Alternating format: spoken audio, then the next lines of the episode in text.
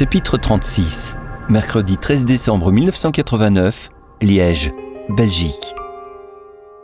La journée était longue pour les deux détectives et l'enquêteur liégeois. Passé 18 heures, Andy contacte le commissaire de Sainte-Véronique. Ce dernier l'informe de l'avancée de l'enquête, dont la découverte du corps de Marie-Louise Fayol, ainsi que l'enterrement de Martine Distrier.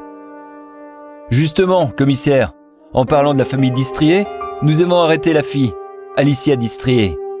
Elle mendiait devant une gare à Liège, en Belgique. Vous êtes en Belgique Mais comment vous êtes arrivé là? Comment l'avez-vous trouvée Ah, c'est l'avantage d'avoir un réseau relationnel solide, commissaire. Andy bombe le torse fièrement, alors que son interlocuteur au téléphone ne peut le voir. Il continue. On interroge depuis environ trois heures. Elle parle beaucoup. Elle parle beaucoup trop, en fait. Elle raconte conneries sur conneries. Elle mêle la réalité à la fiction. C'est incroyable. Au début, on pensait qu'elle se fichait de nous, mais elle semble vraiment croire à ces histoires.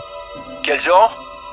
Du genre film de science-fiction où le gentil, donc elle, traque les méchants trafiquants d'armes nucléaires venus de l'Est. Vous êtes sérieux, Andy? On parle bien de la deuxième fille recueillie par le curé. Oui, commissaire, elle est complètement allumée. Mais attendez, c'est pas tout, hein On a fait une analyse de sang à son arrivée pour vérifier si elle a consommé des drogues. On n'a rien trouvé, aucune substance illicite. Par contre, son groupe sanguin, c'est AB négatif. C'est le même que ses deux victimes à Sainte-Véronique et le curé tué à Liège. Elle a tué un autre curé à Liège? Ouais, c'est comme ça qu'on l'a trouvé, grâce à un ancien collègue de Barthes. Attendez, Andy. Je voudrais être certain d'avoir bien entendu. Vous êtes en train de me dire qu'il a avoué les meurtres à Sainte-Véronique? Ouais, tout à fait. Elle a raconté tout ça tout à fait naturellement, sans même devoir la secouer un peu. Elle a tué le curé Delporté parce qu'il est une sorte de menace, qu'elle appelle un T1. Et le soir, elle a tué le vieux marin au port, en précisant que c'était un ami de Lucien, son père adoptif. Et en sortant, elle a flingué le barman parce qu'il avait vu. Et donc, euh, bah, il aurait pu la reconnaître. Elle était dans la voiture volée le soir de l'accident quand sa mère adoptive, Martine Distrier, a perdu la vie. Elle a volé la voiture?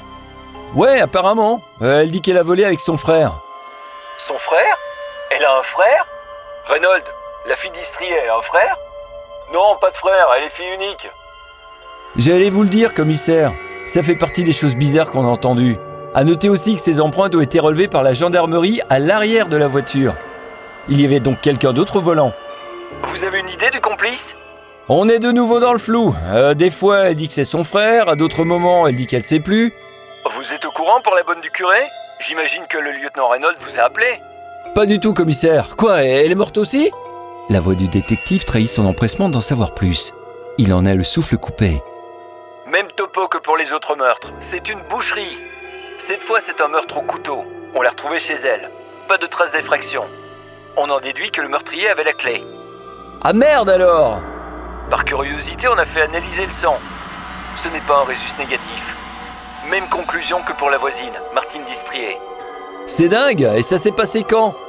D'après le légiste, ça remonterait à vendredi. Bart a entendu une partie de la conversation et vient aux nouvelles. Tu peux une fois me le passer, j'aimerais bien lui dire quelque chose. Son associé lui tend le combiné. Salut commissaire On a avancé plus vite que la police Nous on a une fois arrêté le tueur. Vous pouvez une fois préparer le chèque Bravo Bart. Mais avant de faire sauter les bouchons de champagne, il faudra attendre le jugement. Vous serez payé une fois que le tueur sera derrière les barreaux. Pas avant. Oui bien sûr commissaire, mais vous pouvez déjà le mettre au frais. Il rend le téléphone à Andy. Commissaire, il reste quelques points à éclaircir. Dont la raison pour laquelle trois victimes et l'agresseur ont le même type de sang. Les chiffres, c'est moins de 1% de la population qui serait de résus AB négatif. Et si toutes les victimes étaient de la même famille? Vous pensez sérieusement qu'il y a un lien entre le curé, un autre curé belge, un vieux marin et cette folle trouvée le long d'une route? Vous avez pensé à une revanche familiale? Imaginez un instant qu'elle se soit souvenue de son enfance et qu'elle eut envie de tuer ces gens-là. Andy lui coupe la parole. Ouais, pour ce qui est des souvenirs de son enfance, vous n'allez pas être déçu. Quand vous entendrez l'histoire qu'elle nous a racontée, Ok, je vois. Vous notez tout ça dans votre rapport. Et pour les yeux arrachés? Ah ben elle dit que c'est pour que les T1 comprennent que les T2 veillent et qu'ils sont là pour protéger le monde. Je ne comprends pas. Assez compliqué, commissaire. On va continuer à l'interroger. Je crois qu'elle est en train de créer une histoire fantastique au fur et à mesure de l'interrogatoire. Bon, vous me la ramenez vite fait. Je tiens Reynolds au courant. Ok. Au fait, on a arrêté sa copine, l'asiatique. Et? On a dû la relâcher, on n'avait rien contre elle. Elle ne sait rien non plus sur la bonne? Le lieutenant Reynolds l'a relâchée avant de savoir que la bonne avait été tuée. Du coup, on a envoyé des agents pour la ramener au commissariat. Ils sont pas encore revenus. Ils la retrouvent pas. Bonne chance, commissaire. On vous tient au courant. Il raccroche.